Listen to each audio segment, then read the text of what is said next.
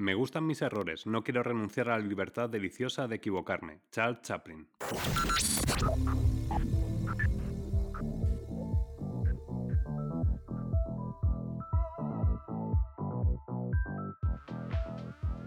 Pasión y talento con Gabriel Gómez.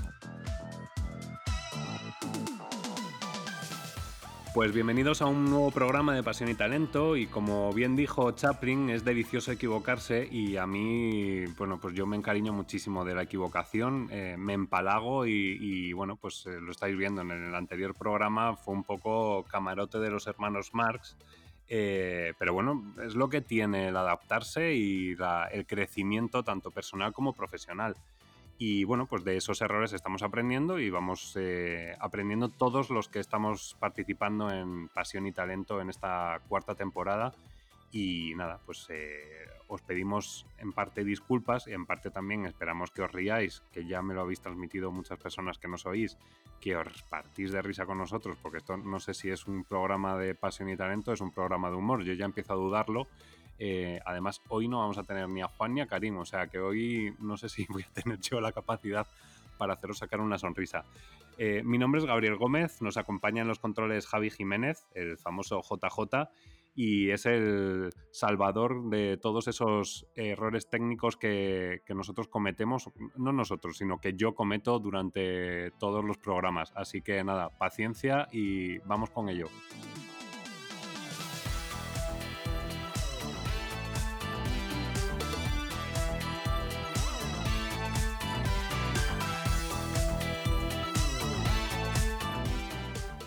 Pues hoy tenemos a la segunda jornada de colaboradores, algunos ya conocidos y otros nuevos. Eh, esta semana les hemos dejado, como os decía antes, a Karin y a Juan que se cojan un día libre, pero bueno, no sé a ver cómo lo, cómo lo voy a llevar. Eh, bueno, sí sé cómo lo voy a llevar, lo voy a llevar con, unos grandes colaboradores y amigos eh, que están acompañándome en este, en este tercer programa que no sé si es tercer programa, aquí estoy un poco como, como, cuando empezaron con lo de la desescalada. No sé si estoy en el tercer programa o si el primer programa que hice con Juan y Karim fue programa 1 o fue el aperitivo. El caso, que en este programa, en este nuevo programa, que no le voy a poner ni primero, ni segundo, ni tercero, eh, pues eh, hemos pensado todos en el equipo que Víctor Candel, que ya os decía yo que es un crack, eh, pues tendría que tener una, sección fija porque Víctor es un, pues eso, lo que os decía, un crack. Entonces, Víctor,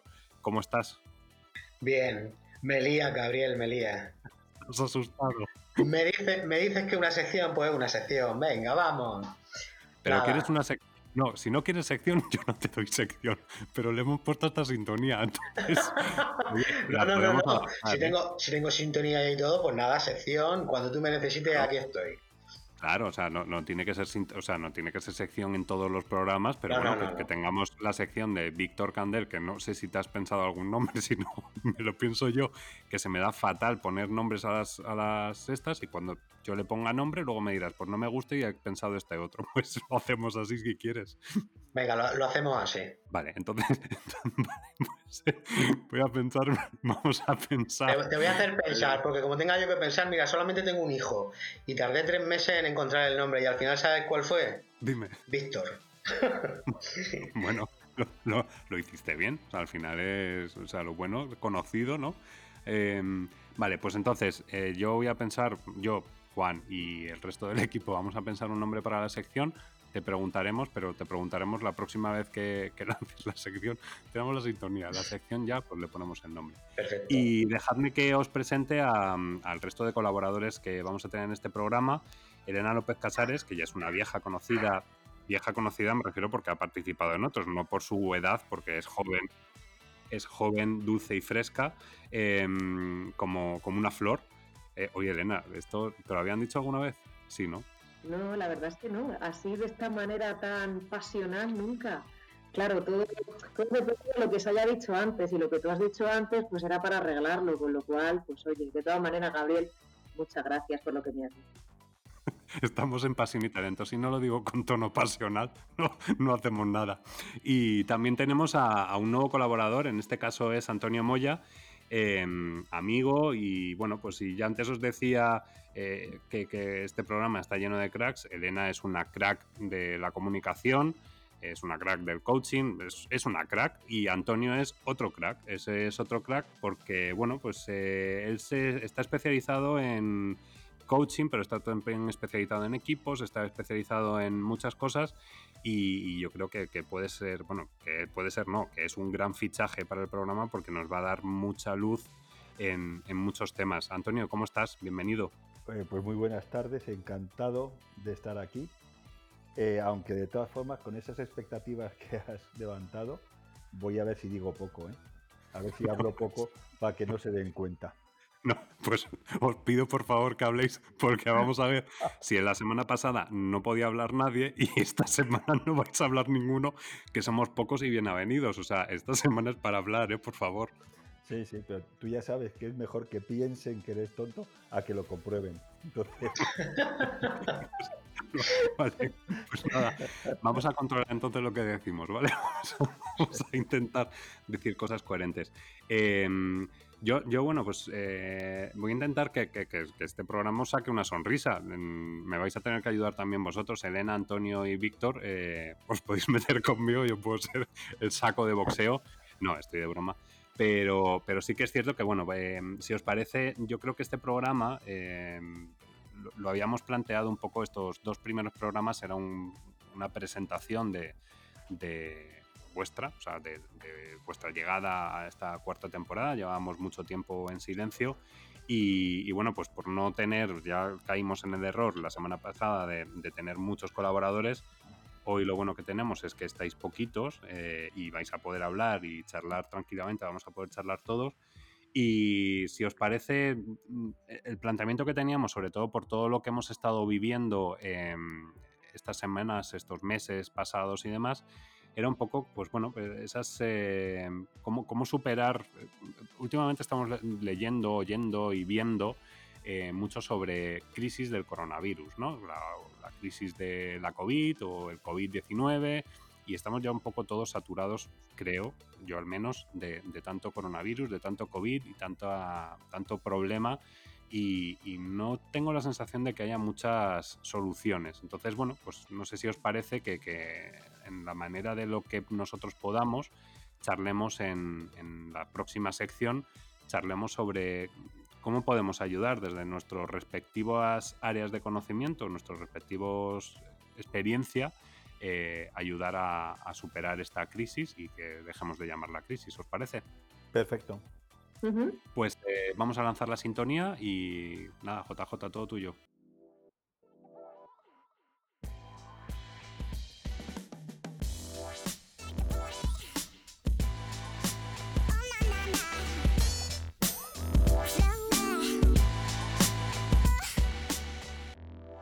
Bueno, el despliegue que tenemos en música esta, esta temporada, no sé, si, nos va a dar, o como decía Karim en el primer programa, la SGAE nos va a venir, nos va a dar un palo que nos vamos a alucinar. Pero bueno, de, momento, todos calladitos, ¿eh? y las sintonías son libres de derechos, así que no tenemos ningún problema. Em, bueno, yo, si os parece voy a romper un poco el hielo desde el punto de vista de la comunicación, que, hoy además todos tenemos, eh, yo creo que aquí todos podemos opinar y demás. No sé cómo, lo habéis visto vosotros, pero, pero yo sí que me he dado cuenta o he percibido eh, un cambio en la comunicación de muchas de las empresas. Eh, yo, he empezado a percibir pues cierta empatía en, los mensajes, buscar un momento oportuno, transmitir una información bastante concreta y precisa.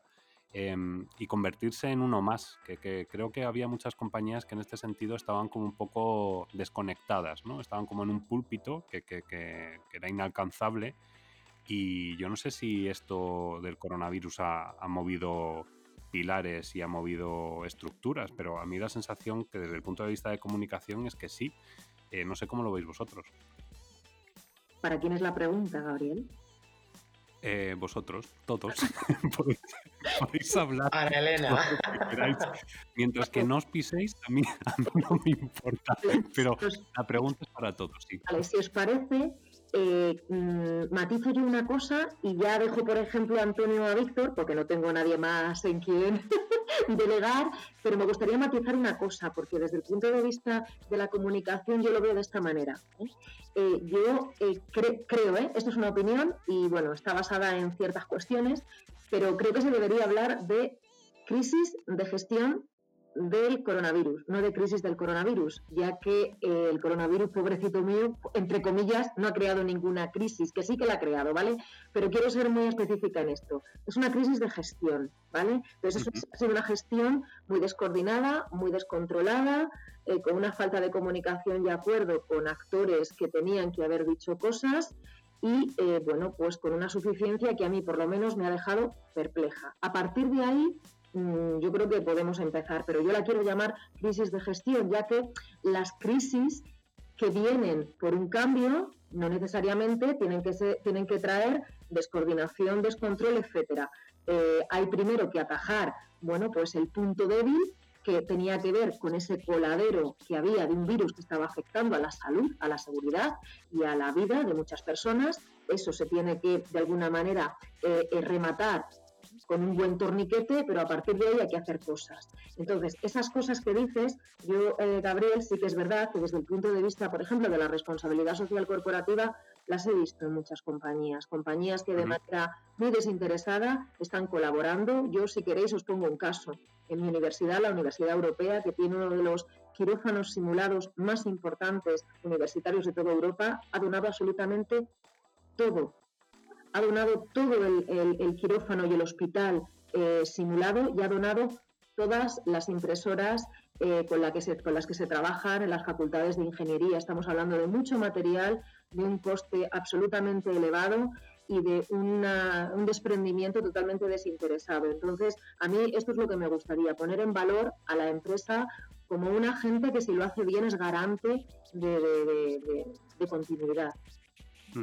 Eh, fíjate, Elena, que, la semana pasada comentaba eh, Ginés Aro, eh, que es otro de los colaboradores y está especializado en tema de em, emprendimiento social, comentaba un poco em, con él y el resto de colaboradores, comentábamos el tema de que al final de esta crisis o de esta gestión, eh, había una parte importante que era también el, papel que han jugado muchas empresas eh, en ese como salvavidas, ¿no? Eh, hemos visto pues ejemplos como Zara que de repente ha empezado a donar pues material también, las mascarillas, ha habido mucha reinvención desde el punto de vista de negocio y demás.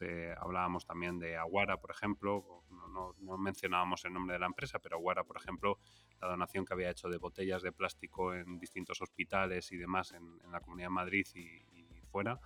Y, bueno, yo creo que, en ese sentido eh, ha habido mucho, mucho movimiento porque yo creo que nos ha afectado a, muchos eh, todo, o sea, nos ha tocado, por así decirlo, el corazón a todos, ¿no? Eh, nos hemos visto un poco indefensos, no sé cómo lo veis los demás. Sí, fíjate, tú hablabas, tú hablabas de cómo había sido la comunicación.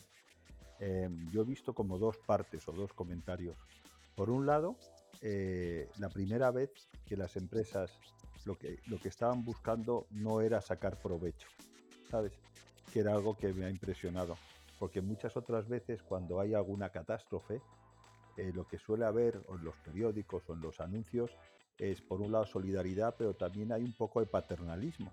No sé si, si, estáis de acuerdo en ese tipo de, de presentación. Entonces aquí ha habido mm, una comunicación de a ver, qué hacemos, es decir, todos, todo el mundo se ponía por igual. Y el otro punto, eh, ligándolo con lo que decía Elena, que yo creo que ha sido no solo comunicación, sino comunicación a través de acción, ¿sabes? Ha habido gestos eh, muy significativos, ¿sabes? Y yo creo que además ha habido muchos gestos que no se buscaba que tuvieran amplificador, es decir, no se buscaba venderlos por ahí, ¿no? Eh, para mí, las empresas, o por lo menos lo que yo he visto, es que la mayoría se han, parado a pensar es, vamos a unirnos para ver qué hacemos con esto. Si me dejáis un, pequeño dato, eh, em, conozco dos empresas, no puedo decir el nombre puesto que no tengo autorización para ello, pero ahondando en lo que dice Antonio de que ha habido muchas acciones que no buscaban una visibilidad, sino una ayuda y una especie de responsabilidad para con sus empleados, ya de dos compañías que, eh, habiendo abierto ERTES, porque se han visto abocadas a ello, han decidido por cuenta propia adelantar el dinero del ERTE por si la administración tardaba en pagarlo. Y esto se dio con un, bueno, pues con un sorpresa por parte de los empleados y me consta porque he leído algunos correos electrónicos de empleados dando las gracias a la empresa por haber pensado en ellos y por no tenerles pues en ese vacío ¿no? que muchas veces puede pasar cuando se abre un ERTE hasta que cobre, ¿qué pasa conmigo? Entonces, bueno, por, por, por, por ahondar en lo que decía Antonio. Yo, yo te, te, cuento, por ejemplo, en el caso de, la universidad o la institución en la que yo trabajo, eh, ha habido un, compromiso, igual que tú comentabas de la Universidad Europea, el CEU en este caso también ha, ha donado eh, gel hidroalcohólico, ha puesto todos los servicios de, por ejemplo, los, eh, la Universidad de Valencia, en el campus de Valencia, eh, la parte de veterinaria eh, han modificado los, los, aparatos que utilizan pues, para los animales y demás para, para hacer eh, ventiladores contra el, o sea, para ayudar a, al tema del coronavirus. Em, y luego en la parte de empleados sí que es cierto que, que, bueno, se han tomado medidas en las que, por ejemplo, estábamos cobrando antes de lo habitual para, para no sentir esa inseguridad, por así decirlo, en el momento de decir, claro, estás viendo que, que, hay un montón de ERTES, que hay un montón de empresas que están sufriendo y que están parando en ese sentido el, el pues, pues, el trabajo, ¿no? El, el, reduciendo.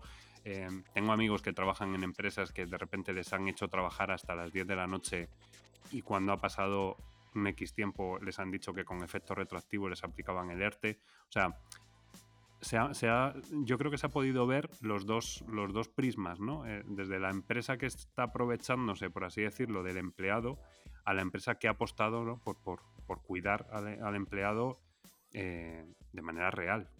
Que, yo creo que eso también al final marca un, un, antes y un después, ¿no? Dentro de las compañías. Y, y, en cuanto a lo que comentabas tú, Antonio, yo creo que, que bueno, pues eh, sí que es cierto que, y llevándolo otra vez a, la parte mía de comunicación, eh, yo creo que, también incluso los consumir nosotros como consumidores eh, hemos, hemos, tenido un cambio de comportamiento. Es decir, eh, ahora yo creo que, hemos aprovechado mucho la parte de redes sociales, la parte de estar conectados o hiperconectados en, en algunos casos, porque estábamos con el WhatsApp, estábamos con las redes sociales, con el Twitter, con Facebook y tal, y hemos conseguido en ese sentido eh, ser juez y parte eh, en todo este ecosistema empresarial eh, y, y, muchas empresas lo que han estado ahí, eh, yo ponía el ejemplo de, del mensaje que me envió Coca-Cola en privado y que al compartirlo en LinkedIn pues tuvo mm, miles de, de visualizaciones y de interacciones.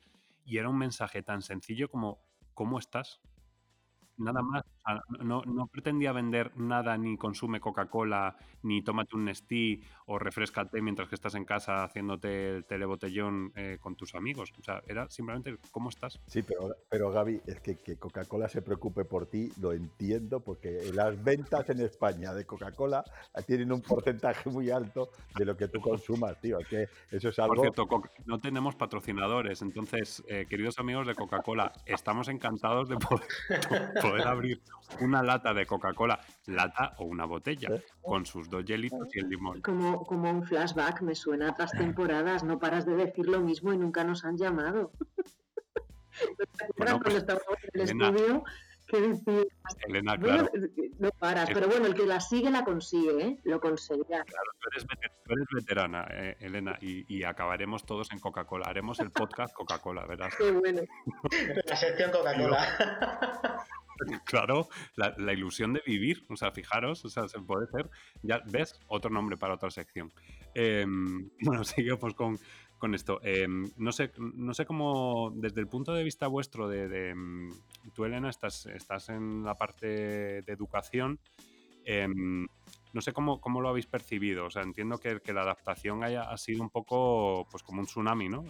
Lo habéis tenido que hacer todo deprisa corriendo, el, pasar de la formación presencial, porque de hecho la Universidad Europea y, la Universidad de Nebrija, en las que estás, eh, son las, las dos presenciales y, de repente, claro, dar el salto ese a, todo online, pues ha debido ser titánico. Pues fíjate, si no recuerdo mal, la presidenta de la Comunidad de Madrid eh, dijo un 11 de marzo, me parece, que las clases presenciales pues se, se, cortaban, ¿no? Bueno, no me acuerdo exactamente cuándo lo dijo, pero por esa fecha. Nosotros ya llevábamos trabajando en ese posible escenario días antes y fue pasar de un día dejar el aula y decirles a los chicos hasta mañana que nos veremos por videoconferencia.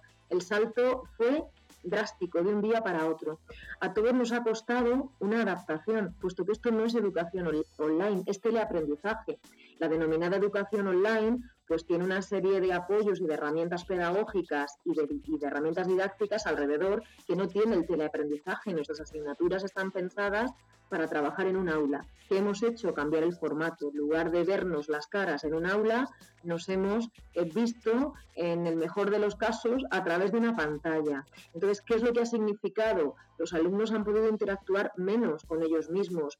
Eh, había que ser un poquito más dinámico a la hora de dar las clases para no aburrir, porque dos horas en formato teleaprendizaje son como dos pesadas losas, no es lo mismo que en el aula. Y yo la verdad es que la sensación la percepción y, el recuerdo que tengo, porque ya hemos terminado curso, estamos ahora con los exámenes, es de ejemplaridad con respecto a direcciones universitarias, claustros de profesores y alumnos. Ha respondido todo el mundo al 100%, con lo cual creo que la sociedad está preparadísima para adaptarse a cambios que vienen a trastocar nuestra vida de un minuto al siguiente. Entonces, bueno, me parece que ha sido, está siendo un experimento realmente digno de tener en cuenta. Eh, Antonio, desde el punto de vista de coaching, equipos, empresa y demás, ¿cómo, cómo lo has percibido tú todo, todo esto? Pues mira, yo, yo te diría que ha habido fases, ¿no? Eh, la primera, yo creo que todo el mundo tuvo un shock. Entonces, lo que se pusieron se pusieron la mayoría de, yo digo, con las, empresas que colaboro y con los equipos que estaban, allí era supervivencia y además nadie sabía qué hacer, ¿sabes? Después, eh, lo que, como acaba de decir Elena, lo que todo el mundo se adaptó rápidamente a trabajar en no presencia, sino de una forma online y eh, ya no sé cuántas horas nos pasamos al día pegados a las pantallas. Lo que, lo que última, y eso tuvo un efecto muy bueno respecto a lo que es ir al grano y seguir trabajando todos juntos, ¿sabes? Que la gente decía, esto ha venido para quedarse, fíjate qué bien, lo, efectivos que estamos siendo. Lo que yo veo últimamente eh, es, eh, si me dejas poner una palabra, es como humanizar las pantallas, ¿sabes? Lo que, lo que empiezan a pedir o lo que empiezan a ver es si claro, solo hablamos para tener una reunión, que además son muy puntuales, porque ahora mismo no, no hay metros ni tráfico, tú a las 7 nos conectamos y a las 7 nos conectamos. Eh, para mí ahora el gran reto y el gran movimiento dentro de los equipos es humanizar esas pantallas, ¿sabes? Porque te falta, eh, depende de la plataforma que utilices, te falta ese chascarrillo, ese ese salir a tomarse el café, ¿sabes? Eso no, no lo está viendo. Y yo en la mayoría de los, de los equipos con los que trabajo, las empresas, estamos yendo ahora hacia eso. Porque si no, eh, el impacto que tiene estar todo el día, eh, no sé cuántas reuniones tenéis todos o cuántas, eh, no sé, Gaby, ¿tú cuántas reuniones tienes? O Elena o, Víctor, me imagino que estaréis todo el día enganchados como estamos todos. Entonces, para, mí el movimiento va a ir hacia allá. Eh, uno, la adaptación ha sido rápida, eso ha sido clarísimo. Dos, como ha sido muy efectiva, todo el mundo está muy contento. Para mí hay que volver a dar el tema de, contacto, que se puede tener igual, ¿eh? de contacto, de presencia, hacia ahí es donde vamos. ¿no? Y, yo creo que como esto va a durar algo más de tiempo, eh, el teletrabajo y este tipo de, de conexión hace falta volver a... Eh, fijaros, eh, Víctor, yo no sé cómo, cómo, has visto tú, te, digo Víctor porque bueno, tú el tema de la marca, eh, la marca personal, la marca digital, la presencia en redes y tal, em, pues en este caso yo creo que de los cuatro es el que más puedes estar conectado con eso, eh, aunque estamos todos conectados, pero, pero el, que más experiencia y conocimiento tiene sobre eso eres tú. A mí la sensación que me ha dado, y, yo creo que en esto coincido también un poco con, porque leí a Antonio también durante el confinamiento, a mí hubo una época en la que me dio la sensación de que había mucho... Em, es que no sé cómo decirlo, no, no me sale la palabra, pero eh, personas que estaban, profesionales, que estaban como aprovechando del, aprovechándose del momento. Es decir, te, comparto este artículo que viene muy al caso del coronavirus, ¿no? Pero entonces empezaban un poco como hicimos nosotros con, con, el, con las promociones de Pasión y Talento, que parecía esto que era el chicle eterno.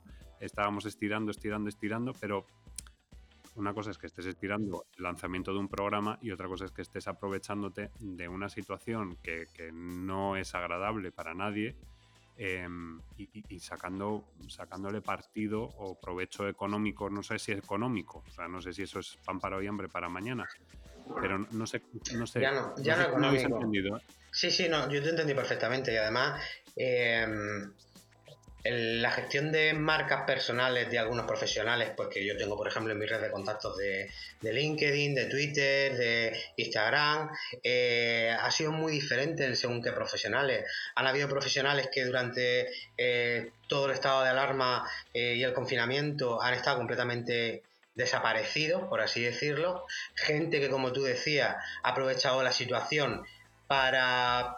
Yo no, no creo tanto que, haya sido por un tema de vender servicios, porque había mucha gente que no sabía ni cómo plantear sus servicios de manera online, porque estaban muy basados en la parte presencial. Yo creo que ha sido más eh, el intentar tener mucha más visibilidad o tener eh, mucho más impacto de estar ahí.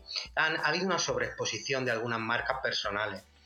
Y luego, por otro lado, sí es cierto que en eso vamos a estar todos de acuerdo, eh, han habido, habido una sobreinfosicación de contenido en la red.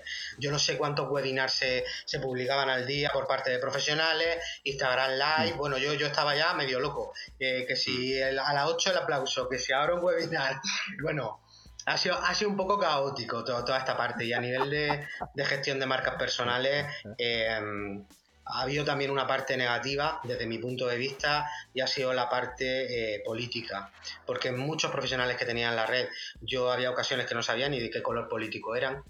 Eh, y con toda la crispación que ha habido con, el tema del gobierno, eh, han habido posicionamientos de un extremo y del otro que en muchos casos yo creo que no van a beneficiar a ciertos profesionales. A mí, a mí eso, eh, perdóname Víctor, es que eso me ha llamado la atención, eh, pero sobremanera. O sea, porque yo, fíjate, o sea, tú, tú ves a lo mejor mi perfil eh, y yo lo he dicho, yo, yo, durante una época estuve, estuve trabajando en un partido político llevando la comunicación, o sea, que no era una cosa, pero no se sabe qué partido era. Entonces, mm, y nunca me posicioné, o sea, yo lo que hacía era la gestión de la comunicación de ese partido político, pero yo nunca me posicionaba porque lo tenía claro que, que era una parte profesional, ¿no? En ese sentido. Hombre, siempre evidentemente tienes que tener un poco de, coherencia entre lo que comunicas y lo que tú piensas. En ese sentido también es, eso es, es, cierto. Pero yo en esta, en esta crisis, yo veía unas publicaciones en LinkedIn, o sea, que es que no es eh, LinkedIn o en Twitter que, dices, joder, o sea, estás entrando al trapo o estás generando y, tenían miles de interacciones, ¿eh? O sea, yo, vamos, ya os he dicho que, que la que publiqué de Coca-Cola, que era simplemente cómo estás, pero yo veía publicaciones de un posicionamiento y de un radicalismo en ambos sentidos. Y, ¿eh? lo, peor, es eso, el radicalismo, porque al final el posicionarte, el dar tu opinión, mientras que lo hagas con respeto, mm. no pasa nada. El problema ha estado en que eh, nos hemos ido, se han ido muchos usuarios en, en la red a, un extremo, o sea, ya a incitar el odio desde un extremo o desde el otro. Y, eso es lo que yo creo que a, algunas marcas personales no le ha beneficiado. De hecho, yo te digo más, yo he eliminado a mucha gente de mi red de contactos, tanto de un extremo como del otro, porque no me ha gustado esa manera de comunicar. Era, un poco, Víctor, la sensación de bueno, estamos todavía en ella, ¿no? En esa sensación de caos, de intentar, bueno, pues recomponer todas las variables y darnos cuenta realmente de dónde estamos y decidiendo, porque esto yo creo que es una decisión conjunta entre toda la sociedad española, hacia dónde vamos, ¿no? Es lo que tienen las crisis, que los primeros momentos son absolutamente caóticos, revolucionarios y donde hay una posición hacia extremos. Luego eso tiende a reconducirse cuando la información ya es más sosegada, más sopesada y entramos en un periodo más reflexivo. Pero yo no sé qué opináis, pero me da la sensación a mí de que para entrar en ese periodo reflexivo todavía nos queda un pequeño recorrido. No estamos todavía ahí. Está todavía eh, la información, la opinión eh, muy visceral, muy, hay mucho incendio pasional por ahí y quizá a lo mejor, lo digo por romper una lanza también en favor ¿no? de esos extremismos que son eh, muy normales cuando una crisis se desata, lo vemos también y Antonio, que es un gran conocedor de la empresa, lo sabe. Cuando hay una crisis en una empresa, la gente se vuelve loca. niños y mujeres primero o, yo primero, ¿no? Eh, entonces yo creo que nos queda todavía un pelín de recorrido hasta que entremos en la fase reflexiva, que es donde podamos estar todos con la mente más puesta en la activación económica, en qué podemos hacer, hacia dónde vamos, etcétera. Yo no sé qué opináis vosotros. Sí, no, yo Elena estoy completamente de acuerdo contigo. Mm. Vamos, poco puedo aportar. Claro. El tema es cuánto nos queda para llegar ahí. ¿Lo veis, por ejemplo, que podemos estar en esa actitud reflexiva después del verano? Ojalá sea así, ¿eh? yo espero que sea así, pero no lo sé. Pues fíjate, Elena, para mí eh, esta ha sido una de las, si dejas decirlo, una de las trampas en las que hemos caído eh, e, en, estos meses. Eh, por, por, por, verlo de un punto de vista positivo. Es decir, primero, esto era una cosa que no conocíamos nada una situación como esta no la habíamos vivido nadie. Segundo, nos, hemos metido todos en casa, que eso ahora lo hablamos con total normalidad, pero tú imagínate lo que es todos encerrados en un cuarto con un solo juguete, que, pues, que podía haber sido... Y tercero, en el, no sé si estáis de acuerdo, en el mismo momento que empezaron a hablar de plazos, en tal fecha y eh, lo que has dicho tú, Gaby, al principio que ha tenido mucha gracia de lo de las, de las fases y los números de los programas, ¿no? Lo que ya nos han puesto delante el tener que pensar cuándo va a pasar. ¿Me explico? ¿Qué pasaba? Cuando no teníamos horizonte temporal, estábamos todos aprendiendo a hacer cosas. Tú lo has dicho antes, es decir, yo creo que el impacto mm, de cómo nos hemos digitalizado, cómo nos hemos hecho amigos de todo el online, pero para hablar con tu madre o para hablar con tus amigos que están al otro lado. Mientras estábamos encerrados, por decirlo de alguna forma, yo creo que todo el mundo estaba ahí aprendiendo. En cuanto han empezado a poner fases y horizonte temporal, nos han metido o hemos empezado todos a tener una ansiedad, dejadme decir esta palabra, ¿sabes? Que es donde se ha generado, por eh, lo que yo creo, ha fomentado más esa, ese, eh, como habéis llamado, extremismo esa crispación, ¿sabes? Porque cuando, no sé, en abril, antes de Semana Santa, yo es que creo que nadie hablaba de eso, ¿no os acordáis? Todo el mundo decíamos... No, porque teníamos la cabeza en otra, cosa. Todo el mundo decíamos, de esta vamos a salir, eh, eh, estamos todos juntos. Lo que yo te decía, lo que tú me has preguntado antes, Gaby, en, las, en los equipos y en las empresas estaban en shock, ¿sabes? Estaban en, en supervivencia. Ahora es, oye, será en septiembre, será en diciembre, ¿cuándo llegaremos? Y ya estamos como con una zanahoria, por ponerlo de forma, o tenemos algo enfrente que en cierto modo para mí nos está llevando a, estar un poco más tensos, ¿sabes? Yo, yo no sé si, no sé qué opináis. ¿eh? Eh, hablábamos antes de la, pues posicionamiento político y demás. Eh, vosotros, yo os cuento lo que yo hice. O sea, yo directamente desconecté o sea, y, lo reconozco y, bueno, pues intentaba, de hecho, hacia donde recurría no era tanto medios de comunicación españoles, eh, sino eh, medios internacionales. Intentaba informarme, que es, un poco triste esto que estoy diciendo, pero me intentaba informar desde fuera de lo que pasaba dentro para no estar intoxicado con, todo ese, ese, movimiento o ese, eh, esa gestión que se hace desde los medios de comunicación eh, españoles en los que, bueno, pues al final eh, no dejan de ser medios que, están influenciados por distintas ideologías y, distintas eh, pues ideologías, básicamente. Entonces, e intereses económicos también.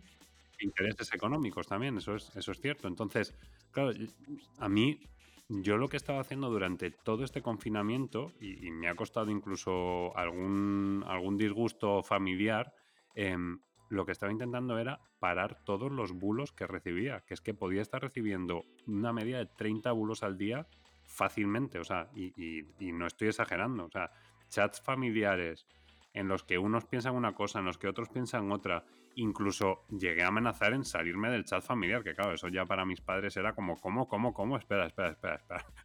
Tú pasa de todo y no entres al trapo y tal y cual. Pero yo la sensación que he tenido ha sido de hartazgo. O sea, sinceramente. Es lo que decía, es lo que decía Víctor. que, claro, claro. Mm.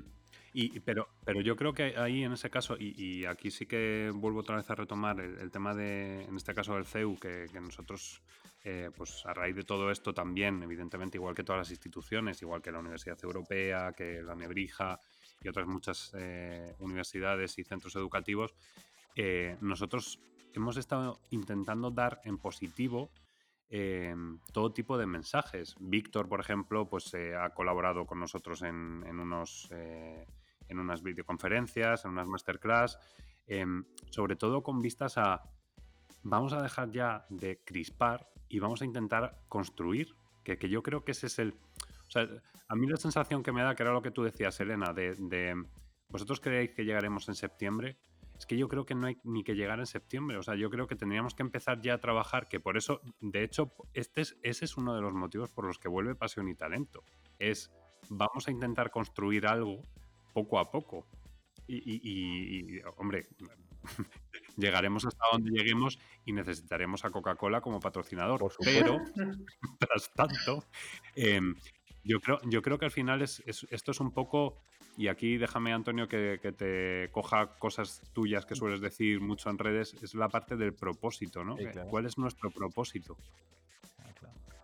Mira, ah, no sé si va a intervenir Antonio. Yo, yo te lo decía, bueno, me callo. Eh, Gaby, di tú quién, quién, quién interviene, perdón.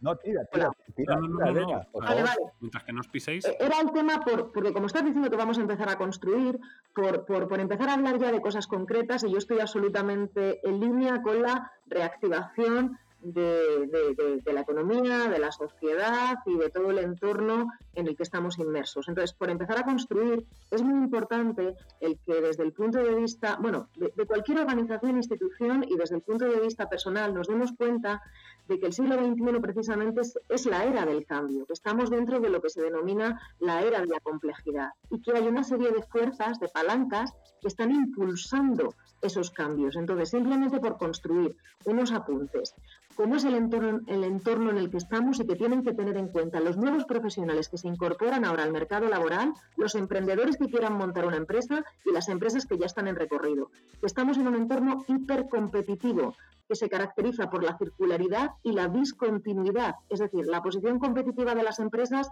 va a variar en función del contexto y en función de los actores. Ninguna posición es estática ya. En segundo lugar, el fenómeno de la globalización en tiempo real. Aquí requerimos de habilidades creativas para saber proyectar los escenarios que vienen.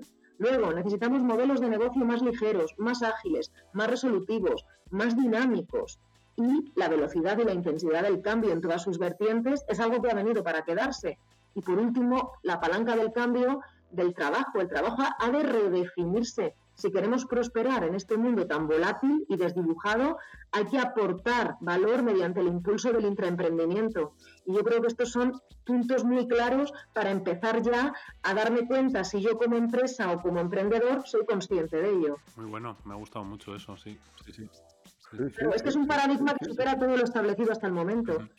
Es un poco, la, un poco así entre nosotros la línea de investigación que estoy yo realizando para poder aportar ¿no? a, las empresas material con el que puedan trabajar. No, no, y, la línea de investigación que la tienes muy, muy, muy, muy interiorizada, sí, porque madre mía. también van mis acreditaciones como, como docente universitaria ahí también. Claro, claro, que sí, que sí. Pero que ha estado muy bien. Em, oye, ¿qué os parece si, si dejamos que Víctor se estrene con su sección? Que yo creo que también va a ayudar Y luego, Antonio, tú, tú eh, das tus claves, ¿te parece? No, escucha, yo es que lo que te iba a decir, llevo desde el principio diciendo, ¿y cuál será la sección y cuándo empieza? no, no, no, claro, claro, por eso. Me, tenías en, en, aguas, tío. Claro, no, no, es que, no, es que te digo más, es que tengo a JJ que me está haciendo en plan de, me está haciendo así el gesto en el reloj, en plan de, oye, eh, llevamos casi 40 minutos de programa y, y Víctor no ha hablado. Entonces... No, te, no, te, metas con JJ, que gracias a él tenemos la música que tenemos este año, por favor. Eso es verdad. Eh, Víctor, ¿te parece que de momento le vamos a llamar la sección sin nombre, ¿vale? Y luego ya, cuando, cuando tengamos nombre y, pensemos cómo la llamamos, eh, además va a ser una sección que yo creo que va a ayudar mucho. Y esto ya aquí sí que le quito el tono de broma. Eh, yo creo que, que, a raíz de todo esto que nos ha pasado y que nos está pasando, perfiles como el de todos los que están colaborando en el programa van a ser muy necesarios, eh, tanto en la empresa como en el sector educativo, como en la parte de recursos humanos, marca personal, eh, comunicación. Y bueno, pues esto es una pequeña aportación que queremos haceros y pequeños regalos que os iremos haciendo durante todos los programas. Lanzamos la sintonía.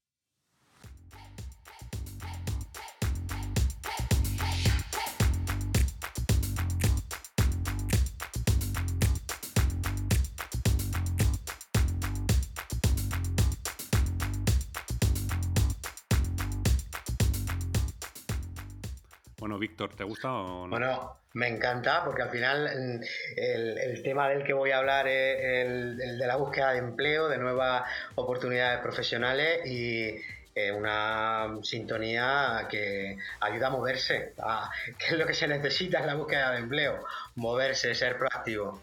Hemos cogido a todos los niños de los colaboradores y les hemos puesto en un plato a grabarles, o sea que estábamos, estábamos Vamos, la inversión que hemos hecho solo para traer a todos esos niños, no sabes, les hemos dado un bocadillo, eso sí que es cierto, ¿sabes? pero tampoco era cuestión de, hacer mucho gasto, pero bueno, que, al final nos ha quedado medianamente decente. Cuéntanos, eh, Víctor, que, pues danos esas claves.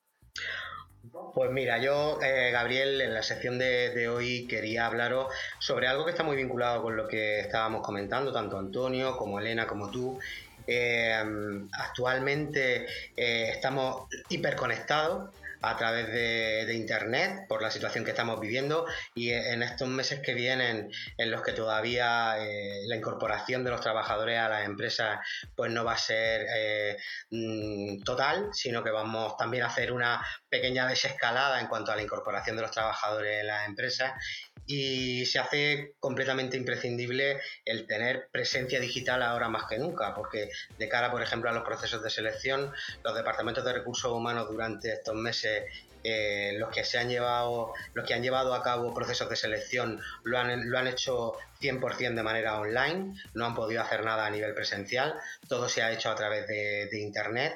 Y también de cara a esa búsqueda de empleo, pues el hecho de no poder asistir a eventos, a jornadas, a congresos, toda esa parte de networking, toda esa parte presencial que también es importante dentro de una estrategia eh, de empleo, la hemos perdido.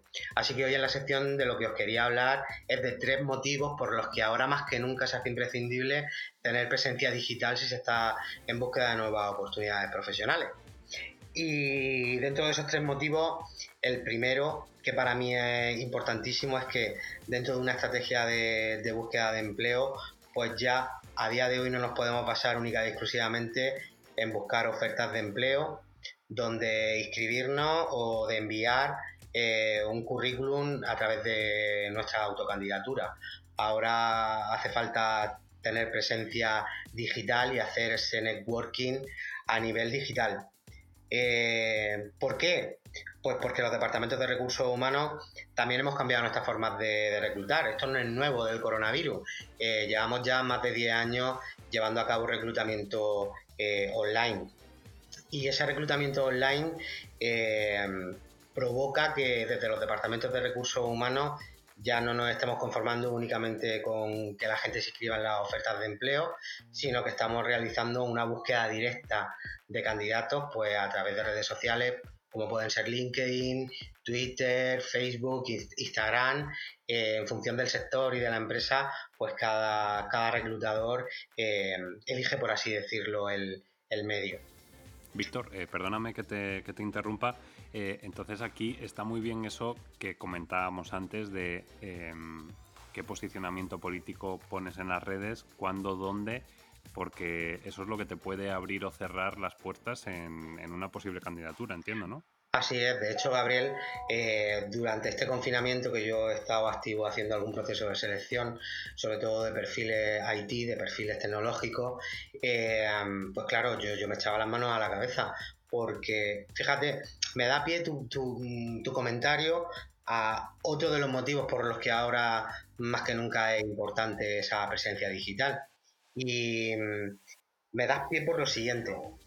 Mira, todo, todo el tema de la marca personal va vinculado también a que las empresas no solamente estamos utilizando Internet para la búsqueda de candidatos de forma directa, sino que también la estamos utilizando para evaluar a esos candidatos. Entonces, si yo estoy evaluando tu candidatura a un proceso de selección y lo que me están mostrando en tus perfiles sociales, pues esa crispación de la que hablábamos antes, pues muy posiblemente en función del tipo de el, entrevistador, el reclutador, que la persona que esté llevando a cabo el proceso de selección, que no porque no tiene por qué ser un profesional de recursos humanos, puede ser el gerente de una empresa o el responsable directo de realizar una, contratación, pues muy posiblemente te descarten ese proceso de selección. Entonces sí, el tema de la marca personal y mira, igual que siempre le he dicho a la gente joven que es importante cuidar eh, su huella digital, su presencia digital, de cara a cuando se incorporan en el mercado laboral, porque no son conscientes de la importancia que tiene, pues yo ahora, eh, igual que a ellos les aconsejo que antes de lanzarse al mercado laboral hagan un repasito a sus redes sociales y eliminen aquello que no sea eh, pues muy positivo de cara a un proceso de selección o a la incorporación a una empresa que también lo hagan o repasen cuál es la huella digital que a, estos profesionales que durante estos días a lo mejor han hecho algún comentario o han hecho alguna publicación y se han dejado llevar pues por, nuestra parte más pasional o emocional. Em, claro, todo esto me, viene a la cabeza cuando hice yo la charla TED. Em, esto es una cuña, ¿vale? Que eh, eh, Coca-Cola se fija en ti. Muy bueno, Elena, muy bueno. Eh, no, ahora lo que. En serio. Em, yo cuando preparé esa charla, lo que me di cuenta fue que, hay mucha gente que se piensa que borrando un tweet ya con eso se, se ha perdido en el olvido.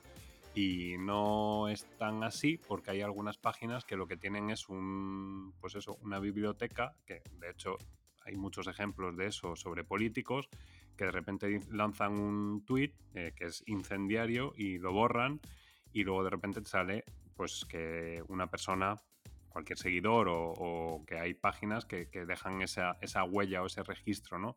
Entonces, yo creo que, como dice Víctor, hay que tener mucho cuidado con esa huella digital, porque es que esa huella hay veces que, vamos, salvo raras excepciones, lo normal es que se quede ahí para siempre. Tanto fotos como vídeos, como comentarios, como haters, ¿no? Que, los, famosos trolls que tenemos en internet, em, pues eso al final te, conlleva, te conlleva un lastre que te puede perjudicar tu carrera profesional mm, bastante tiempo. Sí, completamente de acuerdo. Mm. Pues, si te parece, voy a seguir con el segundo motivo, que está muy vinculado a esa parte de evaluación. Y es que eh, ahora se hace mucho más imprescindible que nunca el tener una presencia digital de cara a nuestra empleabilidad y a nuestra incorporación al mercado laboral, principalmente porque las empresas eh, dentro de nuestros procesos de selección ya no estamos basando esa evaluación única y exclusivamente en eh, intuir, por así decirlo, si tus conocimientos eh, y tu formación académica o tu experiencia profesional pueden encajar de cara al puesto de trabajo o la vacante que yo tengo en mi empresa. Eh, en los últimos años estamos yendo mucho más allá y estamos evaluando pues competencias, habilidades, incluso ya ha llegado el punto en el que estamos evaluando eh, el encaje en cuanto a valores de un profesional con el, encaje en la cultura de la, empresa, porque al final yo siempre digo que el tema de valores es lo que hace que un proceso de selección sea un éxito o que no lo sea, porque te puedo, te puedo contratar porque tenga unos conocimientos fantásticos y una experiencia profesional fantástica, pero como luego tus valores no encajen con la cultura de la empresa, mm, mm, mal vamos. Y también el tema de, conocer eh, qué motiva o qué apasiona, qué apasiona a un profesional. Entonces, con un currículum tradicional, un currículum eh, eh, al final no deja de ser un, documento estático y la presencia en redes sociales de, un profesional pues nos va a permitir poder evaluar de forma previa pues algunas de esas competencias o habilidades, ver un poco el tema de valores y también ver qué motiva o qué apasiona a ese, profesional. Y ¿iba a preguntarme algo, Gabriel? Sí, sí, sí, te, iba, te iba a comentar, eh, esto no es para hoy, ¿eh? esto es para, un futuro. Em, es que siempre he tenido muchas dudas y, bueno, pues la suerte que tenemos, lo que tienes, que cuando eres un crack, pues al final te voy a lanzar muchas preguntas en, el programa. Em, me gustaría saber, porque hay muchas veces que, cuando hay un proceso, te digo, ¿eh? que no es para hoy, es para, para futuro. Em, cuando tú envías un currículum a una empresa, en qué porque claro, yo te oigo hablar y sinceramente a mí me suena a música celestial lo que dices. Es decir, pues tiene que ir acorde con los valores, eh, tiene que tener unas ciertas competencias. Y, todo eso, claro, yo lo veo y digo, joder, ¿dónde, ¿por qué no hay más Víctor Candels que están buscando eh, talento en las empresas? Porque claro, yo me encuentro, y, a lo mejor, no sé si esto es bueno, pero me encuentro cada profesional de recursos humanos que digo, mm, yo sinceramente no sé en que, ha valorado el perfil, no estoy hablando de mí, ¿eh? hablo de gente que conozco, eh, hablo de mi primo. Em, eh, no sé, yo, creo que hay, profesionales que no acceden a puestos de trabajo que, que son propicios para ellos, pues porque la persona que se encarga de la selección no es no, es un profesional, por así decirlo, te lo digo así de claro, Gabriel. Eh, al final, mira, yo siempre he dicho que, dentro de mi área, y en este caso yo que estoy especializado en la parte de, selección y de desarrollo eh, de talento, mmm, al final todo el mundo piensa que, puede hacer una entrevista que puede ser bueno entrevistando. Y esto es como el que todo el mundo sabe de fútbol o todo el mundo sabe, pues en recursos humanos, en el área de selección, todo el mundo sabe entrevistar y todo el mundo sabe cuál es el mejor candidato que, se requiere. Y al final eh, no deja de ser un trabajo en equipo, porque eh, yo te estoy hablando de competencias, te estoy hablando de habilidades, de valores, pero dentro de un proceso de selección también hay una parte de evaluación técnica y de encaje con el equipo que hacen personas que no están habituados, por ejemplo, a hacer entrevistas, pero que, se requiere de esa parte de ellos. Y yo creo que uno de los principales errores eh, es ese. De todas formas, mm, meto una cuñita, por así decirlo, Gabriel. Una, uno de mis trabajos, por ejemplo, está en profesionalizar los departamentos los áreas o las áreas de selección de una empresa. Es decir, Vamos a trabajar con las personas que están realizando los procesos de selección en, que puedan desarrollar eh, habilidades mm, como, como entrevistador y que realmente eliminemos sesgos, estereotipos, prejuicios y nos centremos de manera objetiva mm, lo máximo posible, porque al 100% no podemos ser objetivos, eh, pero vamos a centrarnos en, ser objetivos y, contratar a un profesional eh, como se requiere, sin dejarnos llevar por, por eso, por nuestro sesgo, por nuestro prejuicio. Haremos, haremos un programa hablando sobre, sobre todo esto, sobre esas experiencias a la hora de buscar trabajo, em, porque yo, yo, sí que pues me incorporé a un proceso de selección hace tiempo y, fíjate cómo ha llegado al punto eh, que de hecho cuando la persona que voy a mencionar ahora me oiga, seguro que debe ser una sonrisa a Zara Prieto, eh, era la responsable de búsqueda de talento, no de recursos humanos, sino búsqueda de talento en, Rastreator. Y, bueno, ya no está en la compañía, se fue a otra compañía y demás. El proceso de selección que me hizo ella, os tengo que decir que es que en mi vida se me ha olvidado y de hecho es que sigo manteniendo relación con ella por lo buen por el buen trabajo que hizo. O sea, me pareció exquisito. O sea, en mi vida me han dado un feedback como el que me dio ella del motivo por el que no al final no acabé en, la compañía.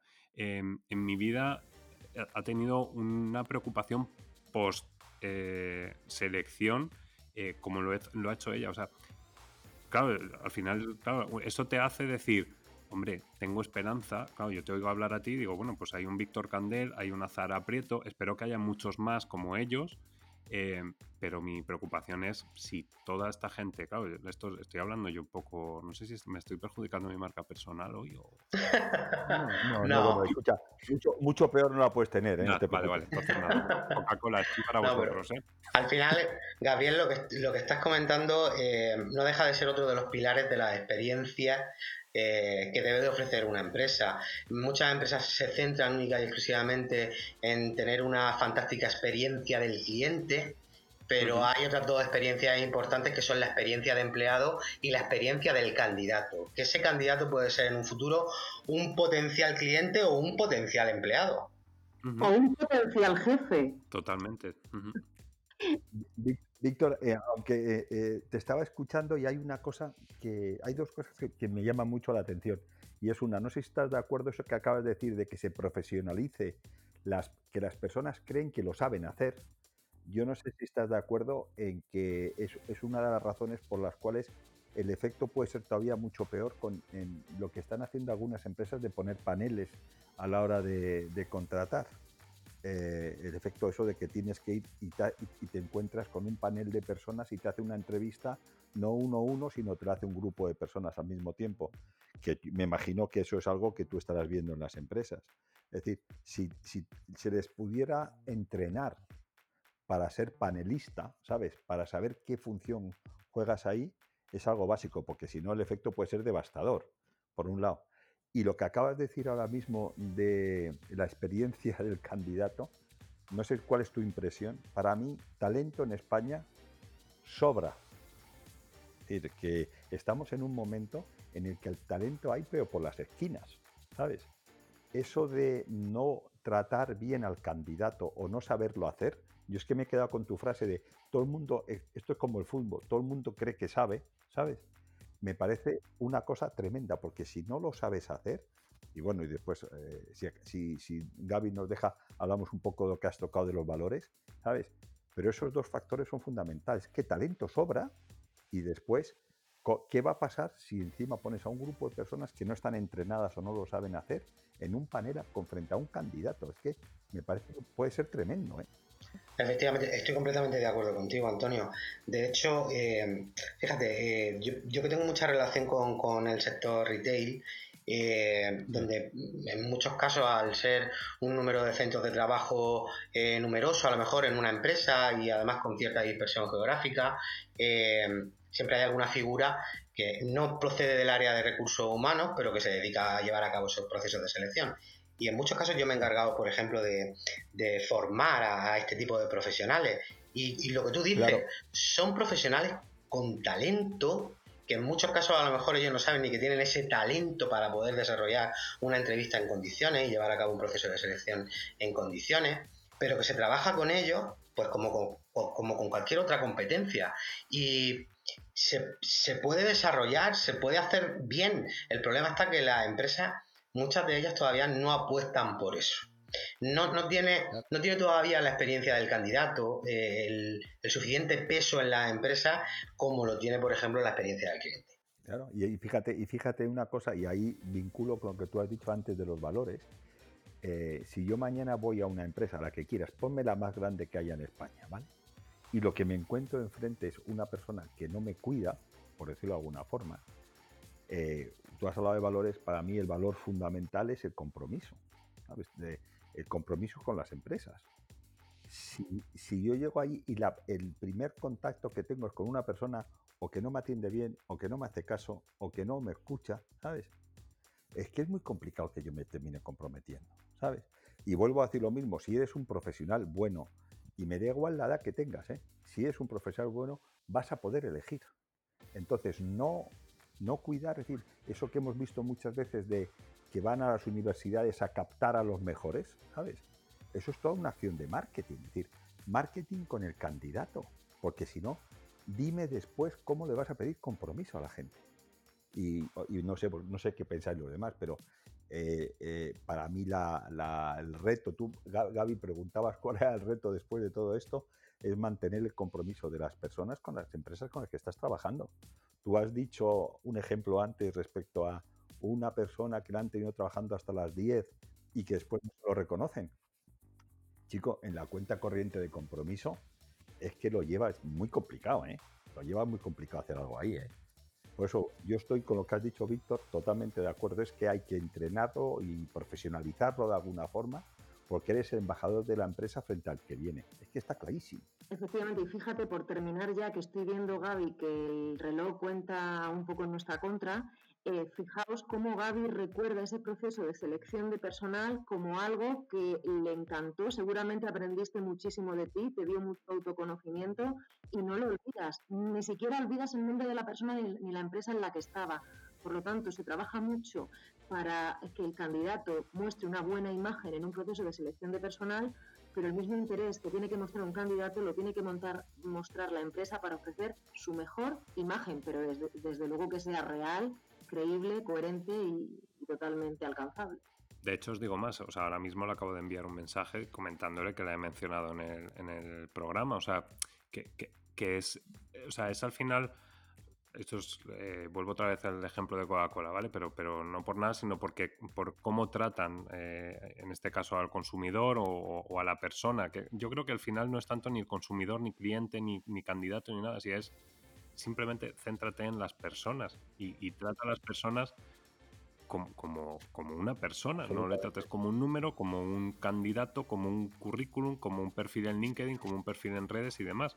O sea, al final es la persona, conoce a la persona, en, todo ese proceso de selección que hagas, eh, involúcrate hasta cierto punto, evidentemente, tampoco es cuestión de, de, estarte llevando el trabajo a casa y tal, pero cuando estés, intenta hacerlo con, toda la pasión que puedas, ¿no? E, e, ese, proceso o, cualquier cosa que hagas en la vida realmente, ¿no? Y, claro, yo creo que al final eh, la parte de los reclutadores y de las personas que, buscan talento, pues es que yo creo que es básico. De, hecho, ya no se llaman recursos humanos, ¿no? Se llaman departamentos de personas, se llaman... De, o sea, hay que ser coherente, ¿no? Es un poco lo que acabas de decir tú también, Elena, que es, aplicar un poco la coherencia. Em, eh, Víctor, no sé si te queda algo por comentar. Me, quedaba, una última clave, yo os pues. la doy rapidísimamente. y esa clave... Nos hemos metido todos, perdona, Víctor, nos hemos metido todos. No, no, no, eh, eh, súper enriquecedor, porque al final aportamos cada uno nuestra visión desde nuestra respectiva área y, se enriquece el, diálogo. Eh, yo, el último motivo importantísimo también por el que hoy día tenemos que tener presencia online como, como candidato en búsqueda de, de oportunidades profesionales eh, es que ahora tenemos una mayor competencia. Decía que los profesionales de recursos humanos nos hemos lanzado de forma proactiva a buscar candidatos en la red y esto ha hecho que haya una mayor competencia para aquellos que están buscando trabajo.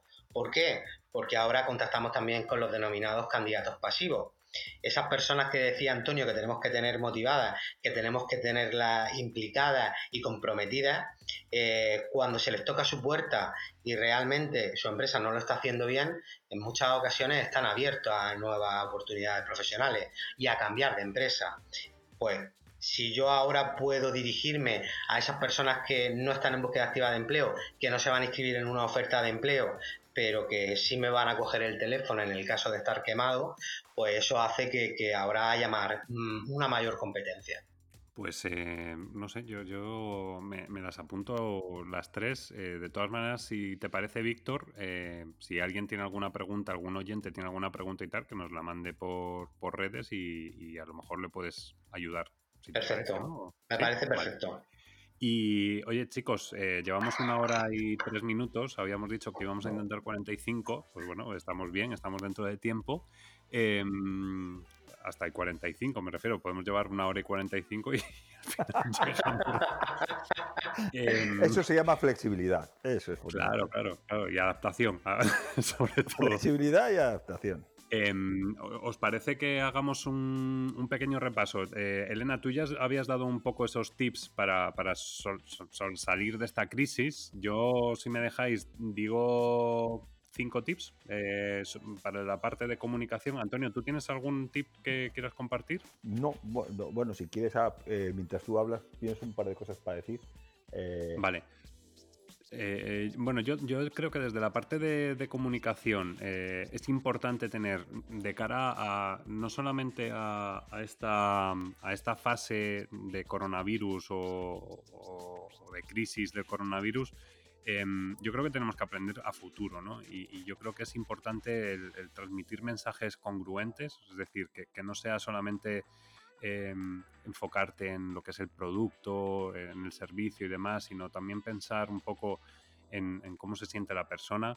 Eh, sobre todo ante una crisis o ante un, momento así un poco más delicado, el ser proactivos, eh, evitando pues, el que haya posibles bulos, el que habla haya mm, comunicaciones en paralelo, que al final eso todo eh, deteriora y perjudica.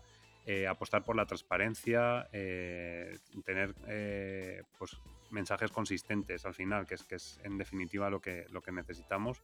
Y, sobre todo, yo esto era una cosa que, enlazo con lo que comentaba Elena al principio, una comunicación periódica, ¿no? El, no tener una carencia en, en aspectos comunicativos porque eso al final lo que genera es un poco, pues eso, esa incertidumbre y la incertidumbre al final pues se suele nutrir también de, pues de bulos y de inseguridades y al final las inseguridades pues se convierten, final insistir, insistir, insistir en, en una inseguridad eh, te machaca psicológicamente.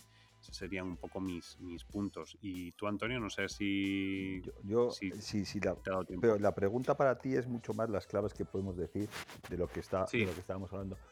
Yo hay dos, además lo hemos, lo hemos estado comentando antes. Para mí ahí sería como un lado lo de humanizar las pantallas, es decir, eh, menos pantallas y más teléfono, ¿sabes? O eh, menos mails y más llamar a la gente, es decir, más, más hablar porque yo creo que eso eh, eh, tiene un efecto de cansancio y, lo, vinculo también con lo que ha salido ahora que estaba contando, estábamos hablando respecto al compromiso, que yo creo que es fundamental.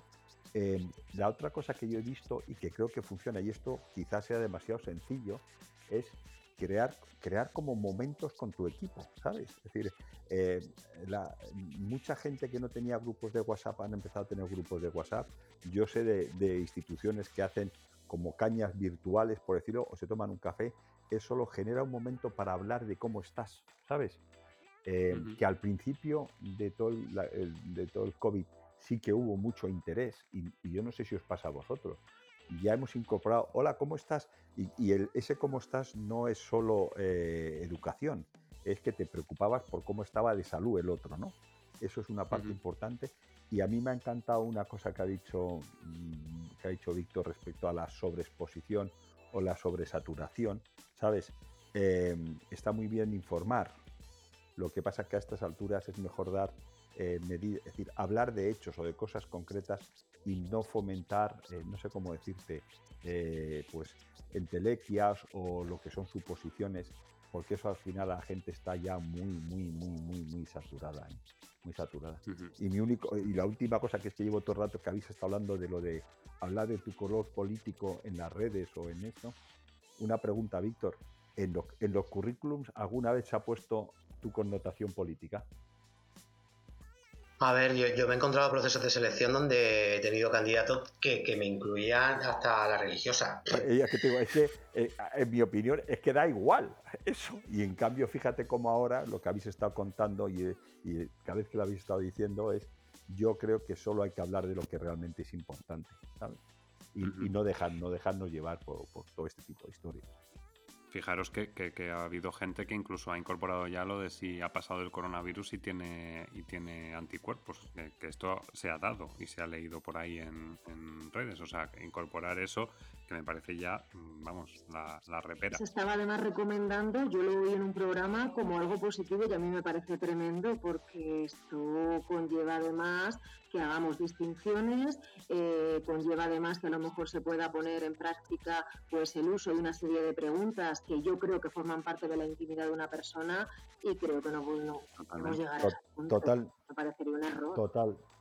Total. No, no, además, de cara a la empresa, para la empresa es un papelón. O sea, a mí que eh, un candidato eh, me envíe un currículum incluyendo ese documento, yo eso no lo, no lo incorporo a mi base de datos por un tema de protección de datos, ni loco, ni loco. Va directamente a la destructora. Por eso, por eso yo hablaba lo de la sobresaturación. Es decir, yo comprendo que al principio todos estábamos como bastante desorientados.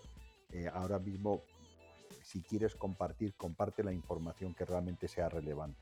Y por favor, que sean hechos o que sean algo que pueda servir. El resto que sea especulación. Si tú has dicho antes, Gaby, que te has, que te has dado de baja de, grupos. Es decir, eh, para mí el último comentario sería, vamos a ponernos un poco también de dieta de información, ¿sabes? Para solo tener la información que nos valga. Entonces, eso serían como las tres cosas muy más prácticas que yo he visto durante este periodo que nos pueden servir.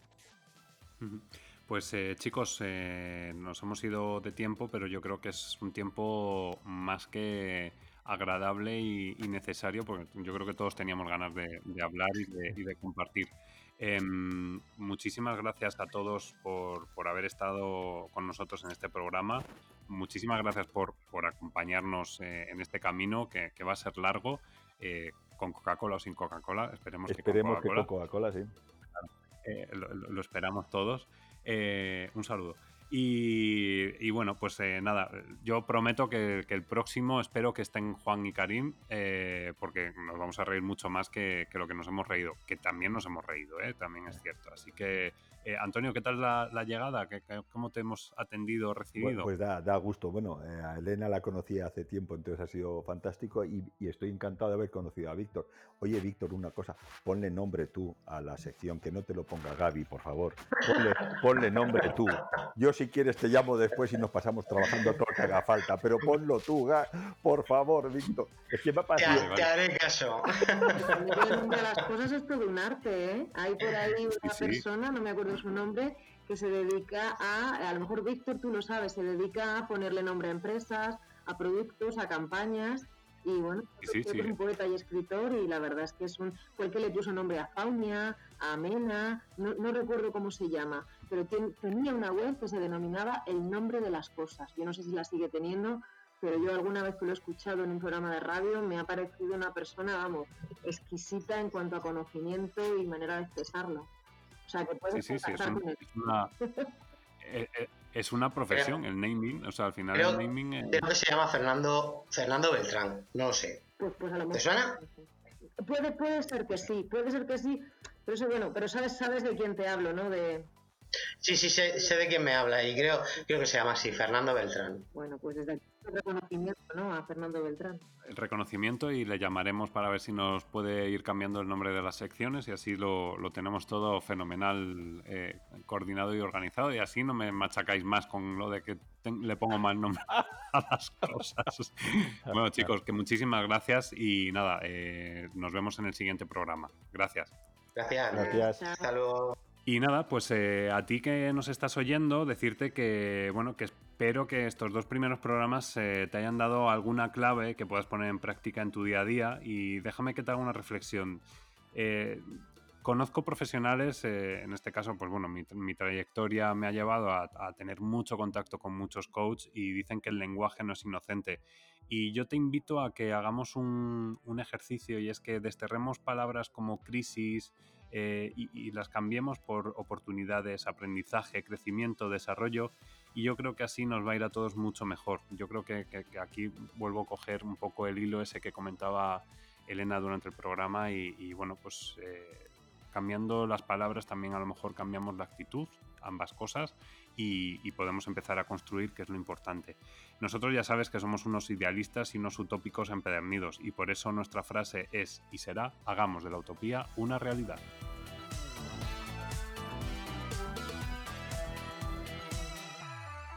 Te esperamos la próxima semana en Pasión y Talento. Y no olvides que estamos en Spotify, Apple Podcast, Google Podcast y SoundCloud.